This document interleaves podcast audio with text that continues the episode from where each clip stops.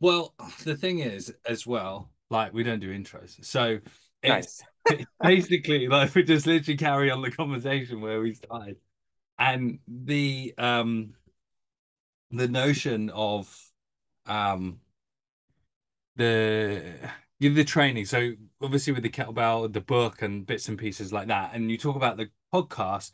Very little prep time for both of us. Very little um uh topical of discussion. Then it becomes a guided discovery. And Yeah, that's what's good about it, right? I I, love it. I don't know if you've been on podcasts before that you've had to do pre-interviews for. Uh, no, actually, um, thankfully, no. Yeah, uh, I've been on a few, like 30 minute phone calls to to be on a podcast. It Like seems like a waste of time. you're taking the conversation a bit too seriously, mate. So You're like, yeah, exactly. Like we're not we're not talking about curing cancer. Okay, we're talking about strength training, speed training. You know, yeah, ease up. yeah, exactly. So this is where I actually introduce you properly because but now everyone gets you. They know where you're coming from. This is uh, Alex uh, Selkin, everyone. Um, just written a book, which is pretty cool. Um, and we're being connected through Mike Kukowski. And everyone has Mike's been on my podcast. I've been on Mike's twice. We know each other from the mastermind that we're in. But I always say for everyone who forgets who that one was, it was the podcast I cried on because I cried on Mike's podcast. So the first time round. Nice. so for everyone listening, they'll go, "Oh, that guy. I know who that guy is." So, um, so other backstory: you're in Nebraska, spent one night in Piccadilly. That's literally everything that I know about you so far. Yeah. But let's go straight into like your evolution into training and how you ended up with kettlebells and all that sort of stuff, mate. Sure. Well, first and foremost, um, if you know that I'm from Nebraska and I've been to Piccadilly, you know, you know the most important parts, but I will fill you in on the minor details as well. Um, so I was indeed born and raised in Omaha, Nebraska, as you can tell from my mellifluous Great Plains accent in English, which I'm told is is very soothing. Yeah. Um, when I was young, and I don't know about you, but I was uh, I was anything but athletic. I was anything but strong. You know, I, I like to play outside. Like my parents' house had a creek right behind it, so we would. Uh, my brother and I, more me, I think, but I would like to explore the creek and run around and that sort of a thing. Um, but I was never really in team sports. I did gymnastics for a time, maybe between the ages of four and eight, Uh-huh. um, and I I liked it a lot. But you know, after a while, it was like I I was very fortunate actually that I stopped when I did. I think because I mean, gymnasts are like some of the most jacked up people. You know, like all the running and jumping and falling and you know, hit and stuff. I I side note, but I very distinctly remember one of my classmates in the gymnastics class falling off a balance beam and like landing on the metal part underneath, and it was like you know, poor six year old kid. He was just like bawling his eyes out. Uh, so I escaped that and many other fates that befall uh, many young aspiring gymnasts. And then I went to just kind of like floating around. And I remember I was never like picked last for gym class, but it was like, you know, second to last, you know, when we were picking for team sports. Um, I, you know, and this this continued even through high school. Actually, I, I have a very distinct memory of uh, being. We would tr- weight train maybe like twice a week in gym class, and uh, this was my junior year, which I know that you guys have different uh, a different uh, name for those sorts of. So yeah, I, secondary school. sec, yeah, I was maybe like sixteen. We'll Yeah, somewhere yeah. about that. Yeah. That would be the peak of secondary school. I got you. Okay. Yeah, exactly. So it, same with us because it was like we had one more year left basically. Yeah. After that, we call it senior year. Um, I don't know where they came up with the names, to be very honest. Freshman, sophomore, junior, senior. It's like there's no rhyme or reason. You know, one, two, three, four makes more sense. But That's um, the year. That's the year where you finally get enough of courage about yourself. That girl that you fancied for three years, you make the move in the final year. exactly, exactly. Um, I I think that uh, that's probably the best way to describe that for any age. That's like just a universal sort of uh, Yeah. an experience. I think. Yeah. Um, well, actually, that's funny too because I remember uh, going to my prom. I asked my ex girlfriend. She was my ex girlfriend at the time. I was like, "Hey, will you go to the prom with me?" And and that was like the closest I got to that experience because I think all the other girls at that time, I was very dweeby too. I was, I, I, they were a bit more out of my league. I had like the Clark Kent look going on without yeah. the superpowers.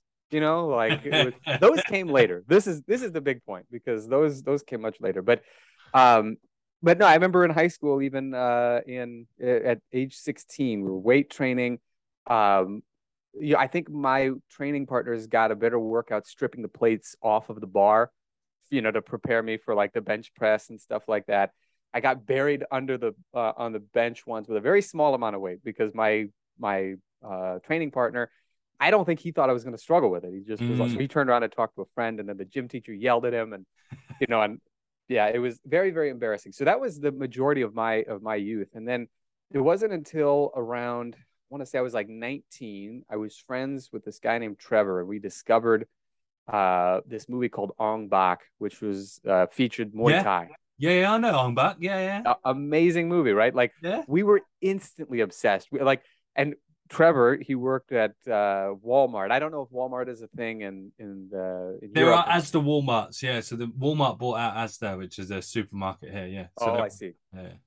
Okay, so he worked at Walmart, and what he would do in the back room, he was in the produce section. He would he would throw flying knees at like the produce boxes. Like this is the you know this is kind of obsession you can only have as a teenager.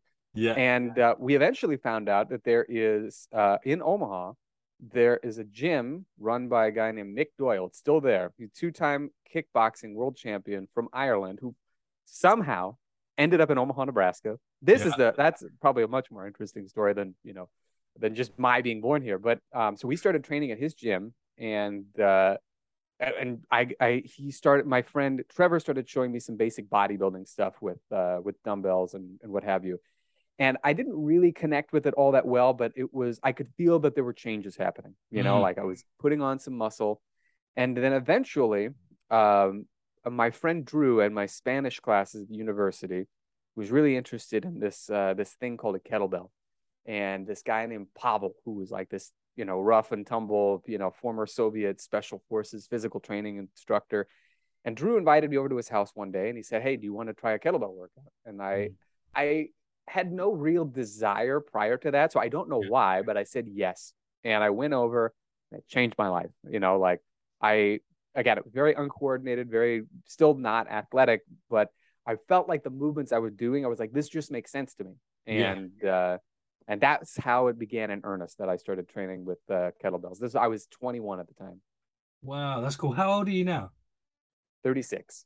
Yeah, so I'm 34. So we're roughly the same age. So all of our cultural influences will be like the same. So exactly. Yeah, no, 100. percent Ong Bak. Wow, that is a that is like a blast. And they they had a sequel as well, didn't they?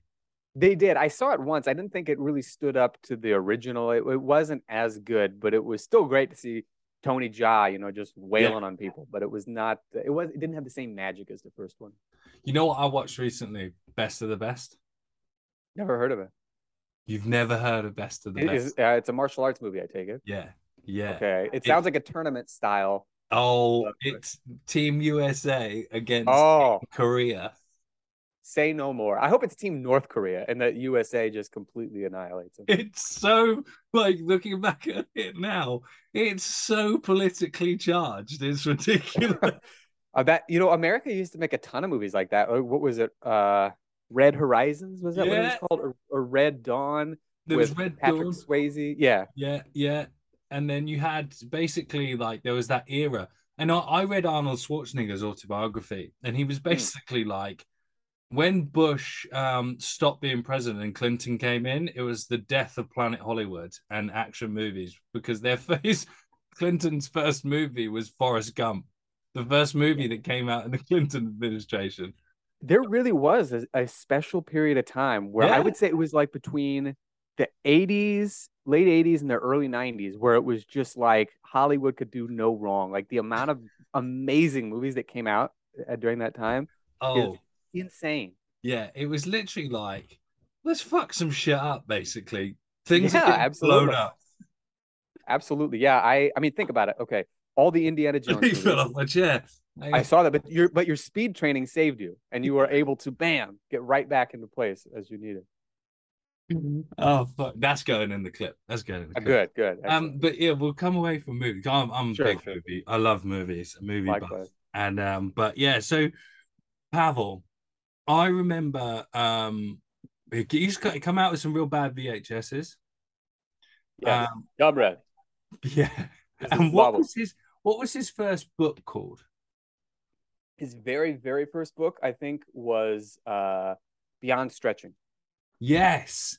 Yes. And it was the the obviously the uses of weighted implements to help stretching and there was lots of yoga yogic influences in there if I remember.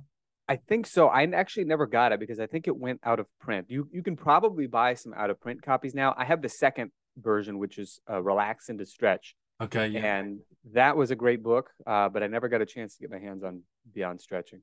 I reckon I've got like a bootleg ebook version somewhere. Like, Nice. That was the first thing when I got involved into in in S and C. It was like before it was like what what bootleg movies can you get? I was like, exactly. I need to get as many bootleg fucking programs of like photocopied books over the years, and it was like that was the sharing thing. It became like Pokemon cards on steroids, basically. Exactly. Actually, Exactly. but so so with that so i was on my background's team sports and so I, I kind of but i was really skinny i was very slight i'm now i'm six four and 240 pounds Wow. something like that where when i was 17 i was like six foot and like 180 something So I'm very like curious that. if you have a program to add four inches to your height because I would totally buy that in a heartbeat. I wouldn't even I wouldn't even bootleg it. I would actually send a carrier pigeon with cash in its beak to get that program. It was it was literally like and I got let go from a, a, a premiership professional rugby academy when I was like 13 for being too skinny.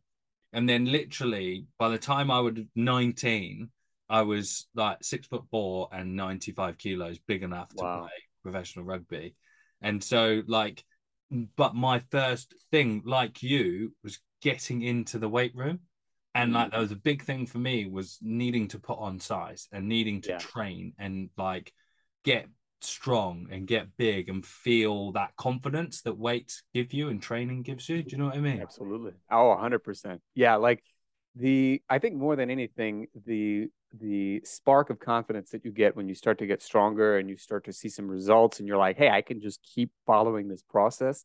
Mm, and just get swole. Yeah, that's huge, especially as a young man, you know, when you grew up thinking, I'm skinny, I'm not good enough, I got cut from the rugby team, and then all of a sudden it the power is within your hands to turn it all around. That's that's huge. yeah. rocky montages meets uh commando it's things are happening in life Exactly.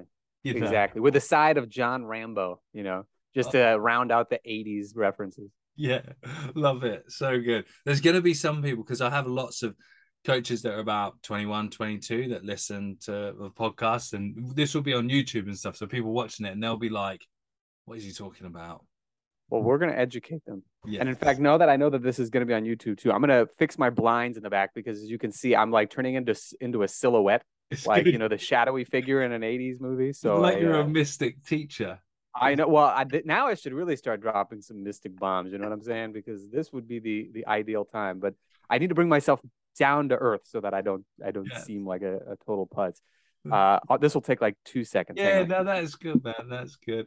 The um, just for for everyone listening, there we talked about some amazing movies and amazing time in cinema that you need to you need to watch, and I, I promise we will start talking about training at some point. Um, I'm going to segue right into that first kettlebell workout. Um, my influence from kettlebell, like I came across, it was YouTube. So when I I, I got taken under someone's wing who used to play rugby for England, and he we did resistance uh, machine circuits. Yeah. I, I just literally blew up like a balloon because it was so general, like a single joint exercise strength. It's like SNC 101 Soviet principles. Like, um, but then I Zach Even-Esh was huge and like I still build my own gyms, underground strength all the way, you know. I love it. And but he introduced me into kettlebells, and I was like, and sandbags and training with kegs and just that way. And I was like, this is amazing. So talk to me more about from that first kettlebell workout and that whole evolution for you because it's I'm really interested. Well, what's especially cool, you know, I I'm very fortunate to have uh very good and dedicated friends because literally at the end of that workout, my friend Drew loaned me a 25 pound kettlebell, do about a 12 kilo kettlebell. Yeah. Uh, a copy of Enter the Kettlebell by Pavel and The Naked Warrior by Pavel, which yes. is about body weight training.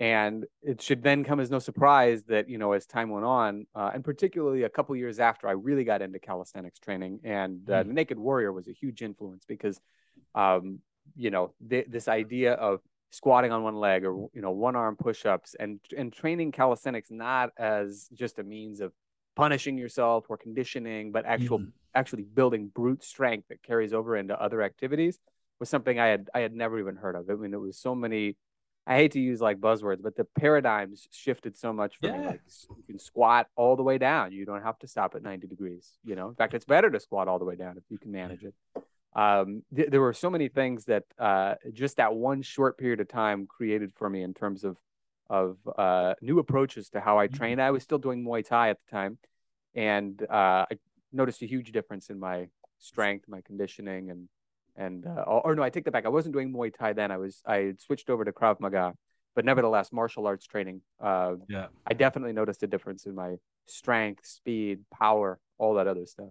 Mm. Um, and then probably by about 2011, I sacked up and I finally bought Pavel's DVD of The Naked Warrior because I just couldn't figure like pistol squats. I I managed to get the first time I tried them. They weren't pretty. I was yeah. not an expert, but I managed a pistol squat because I had enough mobility and stability and strength. One arm push-ups eluded me. Then I got his DVD and maybe watched the first 10 minutes and I picked up something and I was like, oh, well, let me try that. Paused it, went to the middle of my bedroom and I knocked out a one arm push up. And I and then it was like a veil was lifted from my eyes and it was like I understood, you know, like in the Matrix where it's like Neo, you're the one, and then he gets shot, and it was like, oh, okay, well that's not good. And then the minute he like resurrects, you know, you're he's like, oh, now he's the one. He was the guy who was supposed to become the one. He wasn't yeah. the one at the time. So it was similar to that. It was like this veil lifted from my eyes. Suddenly, I understood everything, and I could block all of the kung fu punches that life threw at me for you know just uh, to keep me weak, let's just say. And uh, and so from then I really started to blend kettlebells and calisthenics training more seriously. And then uh, within about that same year, I discovered a system that would later become known as Original Strength, which uh-huh. is more oriented around um, resetting the nervous system using the original operating system that we were given, which is the fundamental human movements like deep diaphragmatic breathing, head control, rolling, rocking, gait pattern movements, yeah, yeah. things like that. And so this is like the we'll say the Cliff Notes version of uh, how I've gotten to where I am today. And yeah. that all happened in a really, again, a very short period of time. Like just like all the best movies in Hollywood happened within a very short period of time. Exact same for me in terms of training. Yeah, no, I love it. Uh, I love it. And do you think like the the like you kind of calisthenics and that type of training was I'd say a bit more like more appealing for you purely like you say you got pinned on a bench like one of the first times you did it like to did it I mean we everyone I've been pinned too many times to, to imagine yeah. but do you think that that became like an option because it was like well my experience with that then now someone's shown me this and this I yeah. this gets me as well as I get it. Yeah, you know there are certain. I remember uh, Pavel talking about this at a workshop once. There are certain body types that favor certain types of uh, strength training. You know, so big guys typically do very well with barbell training, or they're they're. It's easier for them to to excel with barbell training. Um, with uh, people who are have a smaller build. And you know, at the time I weighed probably like 155 pounds, which is yeah. I don't know, I want to say 60 something kilos, 68 yeah. kilos, maybe yeah. something like that. And um, so it came a little more naturally to me. And I, I also had the gymnastics background. So I yes. think, you know, subconsciously there were certain things that I understood, even if I couldn't verbalize them, that made mm. it a little bit easier for me to um, to excel with it. And uh, you know, but the key is that if you can get good at barbell training as a smaller guy or good at body weight training as a bigger guy, you can really unlock a ton of strength. Kettlebells are kind of that unique like uh middle ground where it challenges everybody for different reasons about equally you know Yeah. and uh, so for me yeah i found that calisthenics yeah calisthenics really helped to round out the uh the experience that i had with strength training that was missing from barbell training just because i had a slighter build and I, i'm a bit uh larger now but still you know i'm not like you know this hulking type of guy and um i've since taken on barbell training and had more success as a result i think Mm. of the uh, combination of kettlebells and calisthenics because if you really break it down you know calisthenics is essentially uh, training your body to move as a solid interconnected unit through free space using strength. Whereas kettlebells same basic idea with the exception of learning how to uh, move an external object but doing so again as a solid interconnected unit. And so as soon as i was able to kind of integrate those things into my own physical yeah. uh, abilities, it made a lot of things easier. You know, I think for people who are bigger, it would probably be the reverse. It maybe be kettlebells and barbells, then help you to learn the lessons necessary to excel at calisthenics. For me, it was kettlebells and calisthenics. Made I wouldn't say I've ever excelled at barbell training, but I've definitely gotten significantly uh, better at it than I ever did previously. Yeah, and I think if we take it from the realm of of like to pursue and to pursue and excel in becoming athletic, all Yeah. those tools are really general in nature. Yeah. So pick one. Yeah. And use it. And and like I, I saw a study recently, um, or someone shared it to me that you know the push-up equates to a 60% 1 RM on the bench Mhm. and it's like yeah that's that's deadly like you can get real strong and and real fast and and real powerful just by doing those those basic um those basic movements and i love all the old soviet stuff and I'd speak to a lot of the people in my coaching group about understanding conjugate sequencing which I Mhm. think, you know, the the you know kettlebells and all that really understand that well.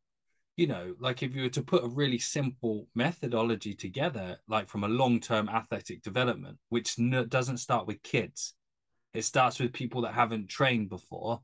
101 push up, squat, calisthenic form. Yeah. Then maximum strength method through barbells comes about two years later big time. and there's this world of exploration um in between which is which is obviously somewhere that you've positioned yourself so well in Yeah, and I think by the way, I'd have to say too that your uh the order that you put it in is important because I think that a lot of people there are definitely barbell moves that are going to be a little bit more accessible to people from the beginning, but a Mm. lot of them are going to be made a lot better by getting the fundamental movement quality that you can build with calisthenics training if it's trained properly that I think are a little harder to learn with a barbell but are easier to apply with a barbell. yeah yeah. Yeah i hear you i hear you and so like the um with the so so with the that um system that you use now right? That you've talked about the head movement you've talked about the rocking you've you've talked about all of these things for for a lot of coaches that may never have heard of of this type of work before or Mhm. because it's definitely not taught in undergrad and masters accreditations i'll tell you that for sure Yeah. paint that picture for us please Sure. Well, the system itself is called Original Strength, and uh, initially it was called Becoming Bulletproof. So, if anybody might remember that from back in like around 2011, uh, a guy named Tim Anderson with his friend Mike McNiff wrote a book. I don't think you can get it anymore, but it was called Becoming Bulletproof, and um, later went on to become this. I mean, it, it was discovered by people in the kettlebell world in particular, and uh, I remember I started using it pretty early on because I I was like, there's something to this that just makes sense. It's it was very similar to kettlebells in the sense that it's like you have to learn how to use your whole body for the purpose for which it was made. You know, Mm. I'm I'm not one of those people who who dislikes uh, single joint movements. I think they're awesome. Um, the one obvious drawback to them is that they don't necessarily help you to move better, but they can definitely get you stronger uh, and build muscle in the in the uh, the muscle that it's supposed to work on. but the whole body is supposed to move as a unit as well. And so being able to cover both of those those angles, you know, like single joint stuff, and then what, what we might call global movements, where mm-hmm. everything is designed to move all at once. Uh, very very important stuff. And um, I found that when I started doing these fundamental movements, everything started to get a lot easier. And mm-hmm. you know, it sounds kind of strange, but if you think about it, we all understand the value of training the basics and getting really really good at them.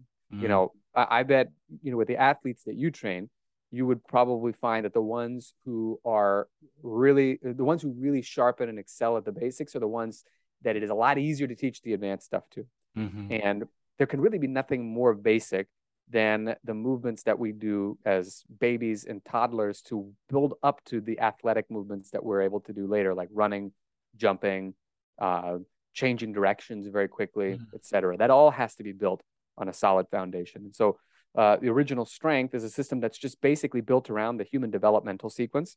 Yeah. And the value of it is that it helps to, uh, we say in layman's terms, it helps to like reset the nervous system mm-hmm. by simply using the original operating system of mm-hmm. the body, which are these these fundamental movement patterns, which still hold a lot of sway in in how we get stronger. And so, what it looks like in real time would be again learning how to breathe with the diaphragm, something mm-hmm. that a lot of people have a, a great difficulty with. There's a lot of chest breathing given the fact that we live very sedentary lives. Uh, learning how to move the head and the neck, which is extremely important because movements of the head and neck are strongly connected to the muscles of the core and the back. Mm. So this kind of head movement, and plus you keep in mind your vestibular system is located in your inner ear, yeah. and so and your vestibular system is your balance system. So if you want to be athletic, you want to have this sort of like light speed reaction time when you're on the field or even jumping out of the way of a oncoming car because the driver is a zoomer who's you know texting or filming a tiktok video or god knows what um, all of this stuff very important it has like very very big uh, everyday uh, applications uh, and then from there it moves into stuff like rolling which is an excellent way to start uh, we can say like from an athletic standpoint it's an excellent way to start working on uh, spinal mobility and particularly rotation, mm. which is a key skill for any athletic application. Um, and of course, it's also teaching you how to move from place to place on the ground. So this is kind of the initial, the like the uh, initial uh, introduction that we have to locomotion, followed by rocking, and again you can you can see babies do this. So if you have kids or you have nieces or nephews or what have you you can you can see this developing. Mm. nobody has to teach them to do these things. This is what the body is designed to do. Uh, rocking is very important for integrating uh, the entire body to move all at once or or uh, for every joint and muscle to have a role in this movement. Um, and equally important i would say probably even more importantly is that rocking is what helps set the s curve in the spine. So this is what mm-hmm. helps you with your your posture, which gives you the mechanical ability to stand upright, which is again, you know, what's where athleticism lives. Mm. Uh, and then finally, the gait pattern, which helps to move the body again all as one piece from point A to point B. And it typically will start with crawling, and then it it evolves into walking, and then running and sprinting and what have you. Yeah, that's so, so cool yeah, this is the system uh, in a in a nutshell. There's a lot more to it. I'm just giving you like the broadest overview of it all. But I found that this is in particular. I mentioned being very uncoordinated, and this is the thing that allowed me to you know like uh, pat my head and rub my stomach at the same time. Because prior to that, it was like you know it was uh, an exercise in futility to even try something so simple. Well, it's it's so it's so brilliant because you know um original child researcher um Jean Piaget, cognitive oh, stages yeah. of development, all gross motor skills development developed by two years old. Yeah. So I, it's part of my process with coaches is to humble them with that fact. Mm-hmm. That it, in in in essence, that a lot of the things that you're obsessing over are pre-built. So the change that you're making, it needs to be much more global. And so that insight in there, just from a um, just from a conceptual point of view, really feels that nicely. And you think about it as well, you know, when you liken it, you know, the baby, they're they are in order for them to survive, because that's essentially what it's trying to do, is taking advantage of leverage and mm-hmm. finding the way. Like we're all relatively built with the same bone structure. So mm-hmm. that's where the fundamental leverage comes from, of which we create movement. So it's like yeah. it makes real good logical sense that this is should be included. And so in your training, and before we I know we have to wrap up soon. Before we do, you're definitely coming back for another time to like really blow this system out and, and really talk more about it. But the um you know, for a lot of coaches out there, I'm and me thinking straight away, like I want to combine and bring this stuff into my speed sessions and my yeah. prep stuff. You know, side note, I'm a massive fan of uh, Pilates Reformer because I think it, you're able to achieve a lot of stuff with big guys as well that you could never do otherwise. Definitely. And this kind of feel feels to me that it can go in that realm. I, I don't know. Sort of explain how you would feature it in with a winger in rugby or wide receiver or a football player, something like that.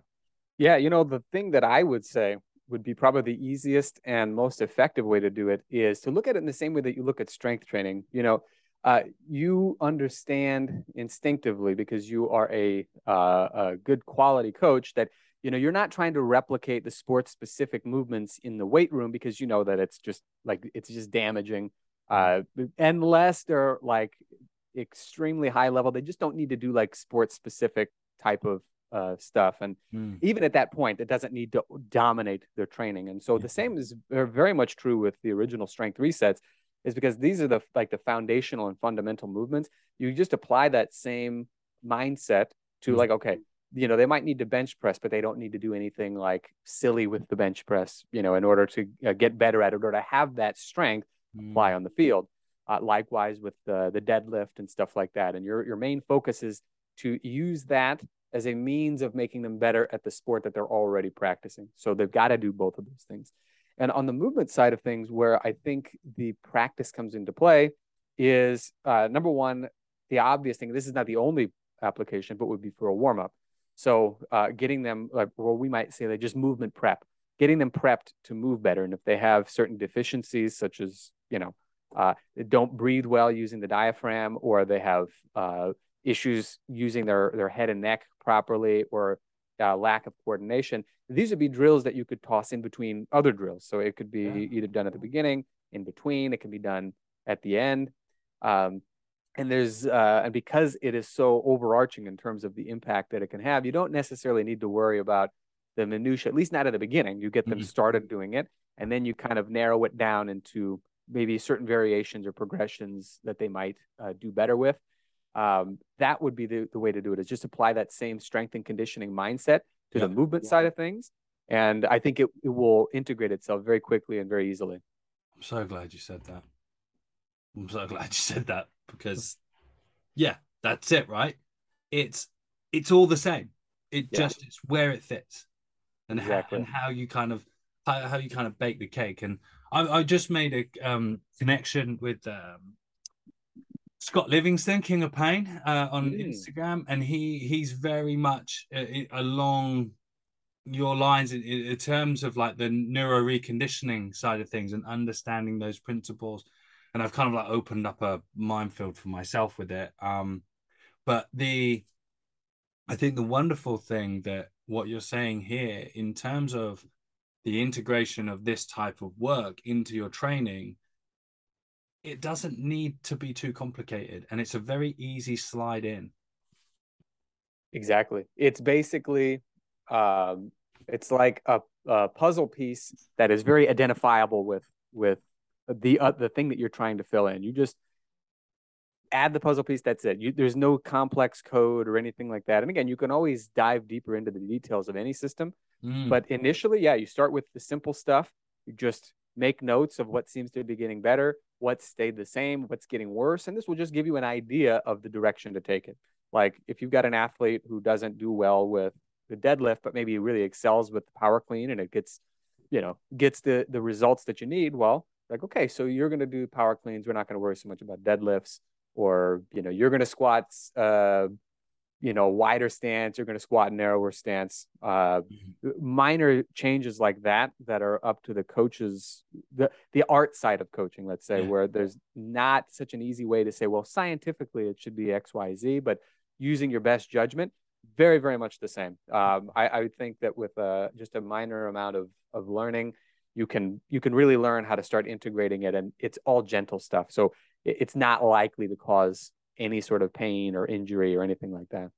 Yeah, no, I, am a big fan of this this type of work. I was speaking to my legacy coaching group this morning, um, and we got onto the topic of impulse and all this sorts of stuff. But uh, it turned out that by the end of it, I was doing a, a, a, workshop on the psychological attachment to barbell barbell lifts for athletic development. Yeah, and um, and it's funny how this conversation comes in because what you're talking about is the essence of athletic movement based on fundamentals, which Bingo. which essentially your where we are now is largely a clusterfuck, basically, because whether a lot of coaches listen to this fail to admit it, if they ever do a barbell cycle, you know, they do eight, uh, uh, an eights wave or something on a bench or a deadlift or whatever, they are fucked. Their joints are shot to shit. They feel bad. Like your stress is through the roof. Yeah. So what? You put some more weight on the bar. You can't go and perform. But what happens? That program, because the weight goes on the bar, gets written into the next athlete's program. Yep. Program then takes an athlete to the field. That same feeling goes to the field. And it blows my mind where if you what we're trying to do here and, and what I hear you saying is we're, we're essentially undoing that bias and un, undoing all the work and that, that's compounded by that heavy overload to mm-hmm. actually use that heavy load overload when we need it at the right time in the right way. Bingo. Uh, you know, in the U.S., we have a, a, saying when it comes to American football, which is "looks like Tarzan, plays like Jane." Oh yeah, and yeah, I'm sure you've heard this too. Because and this is you have to keep in mind that obviously the weight room numbers are cool, but if they don't translate onto the pitch or onto the field, it, it's really irrelevant. So yeah. you have to yeah you have to break that bias. Even the stuff that you love, you have to be able to say, okay, if this is not going to help us achieve our goal, which is not to be powerlifters or Olympic lifters, but you know to win this this championship, to win this game, you know, to uh, to progress to the next level, you gotta you gotta be willing to slash things out, even that you love, and add things in, even that maybe you you don't find very exciting. Yeah, love it. What a great way to finish as well. We're literally bang on time. That's awesome. Nice. Thank you, man. Nice. We will do a, a, longer part two. We've been trying to get this done, so I'm glad we got it. Uh, for those Likewise. listening, plug your shit, mate. Plug it. Where can they oh, find great. you? Okay. What What can you well, offer them? How can they learn more from you? Go. Well, I'll tell you what, you know, we talked uh, briefly about, uh, you know, bootlegging and downloading and stuff like that. And so I'm going to assume that that's the first thing that people are going to want to do. So I highly recommend that you get my nine minute kettlebell and bodyweight challenge. It's free. So it's designed for you to be download. You can do it with an easy heart. You're not stealing anything. Okay. if you go to nine minute challenge.com, that's yeah. the number nine minute challenge.com. Uh, you can get your own free copy. It is based around the gait pattern movements uh, in order to get stronger and better conditioned, better coordinated. As the name implies, it only takes nine minutes to do. Uh, it's gentle on the body, so it can be done daily, and it's oriented around movements like crawling, loaded carries, and the other kind of things that are going to have a nice carryover into your sports training, uh, your workouts, and uh, again, it's not gonna it's not gonna tear you down. It's gonna build you up. So nine minute challenge.com. Uh, have at it. And if you if you find that interesting, of course, I've got plenty of uh, information products. I have a uh, best-selling book on Amazon. You can get those later. But right now, go with the free thing. Kind of see what I'm about. If if you like it, you can go ahead and do it. If you think yeah. this is not really my type of thing, you know, no no harm, no foul, no hard feelings. Epic. I'm gonna try it tomorrow. And I love Great. just casually dropped in a best-selling book on Amazon. So you know, I I uh, I figured I would mention that. I thought it was so maybe good. slightly worthy of mention. You know, so good, awesome. Right, thanks everyone. Make sure that you like, subscribe, share it to your friends, share it to your mom whoever thinks you need to see this, that was another episode of Sports Talks. I will see you next time.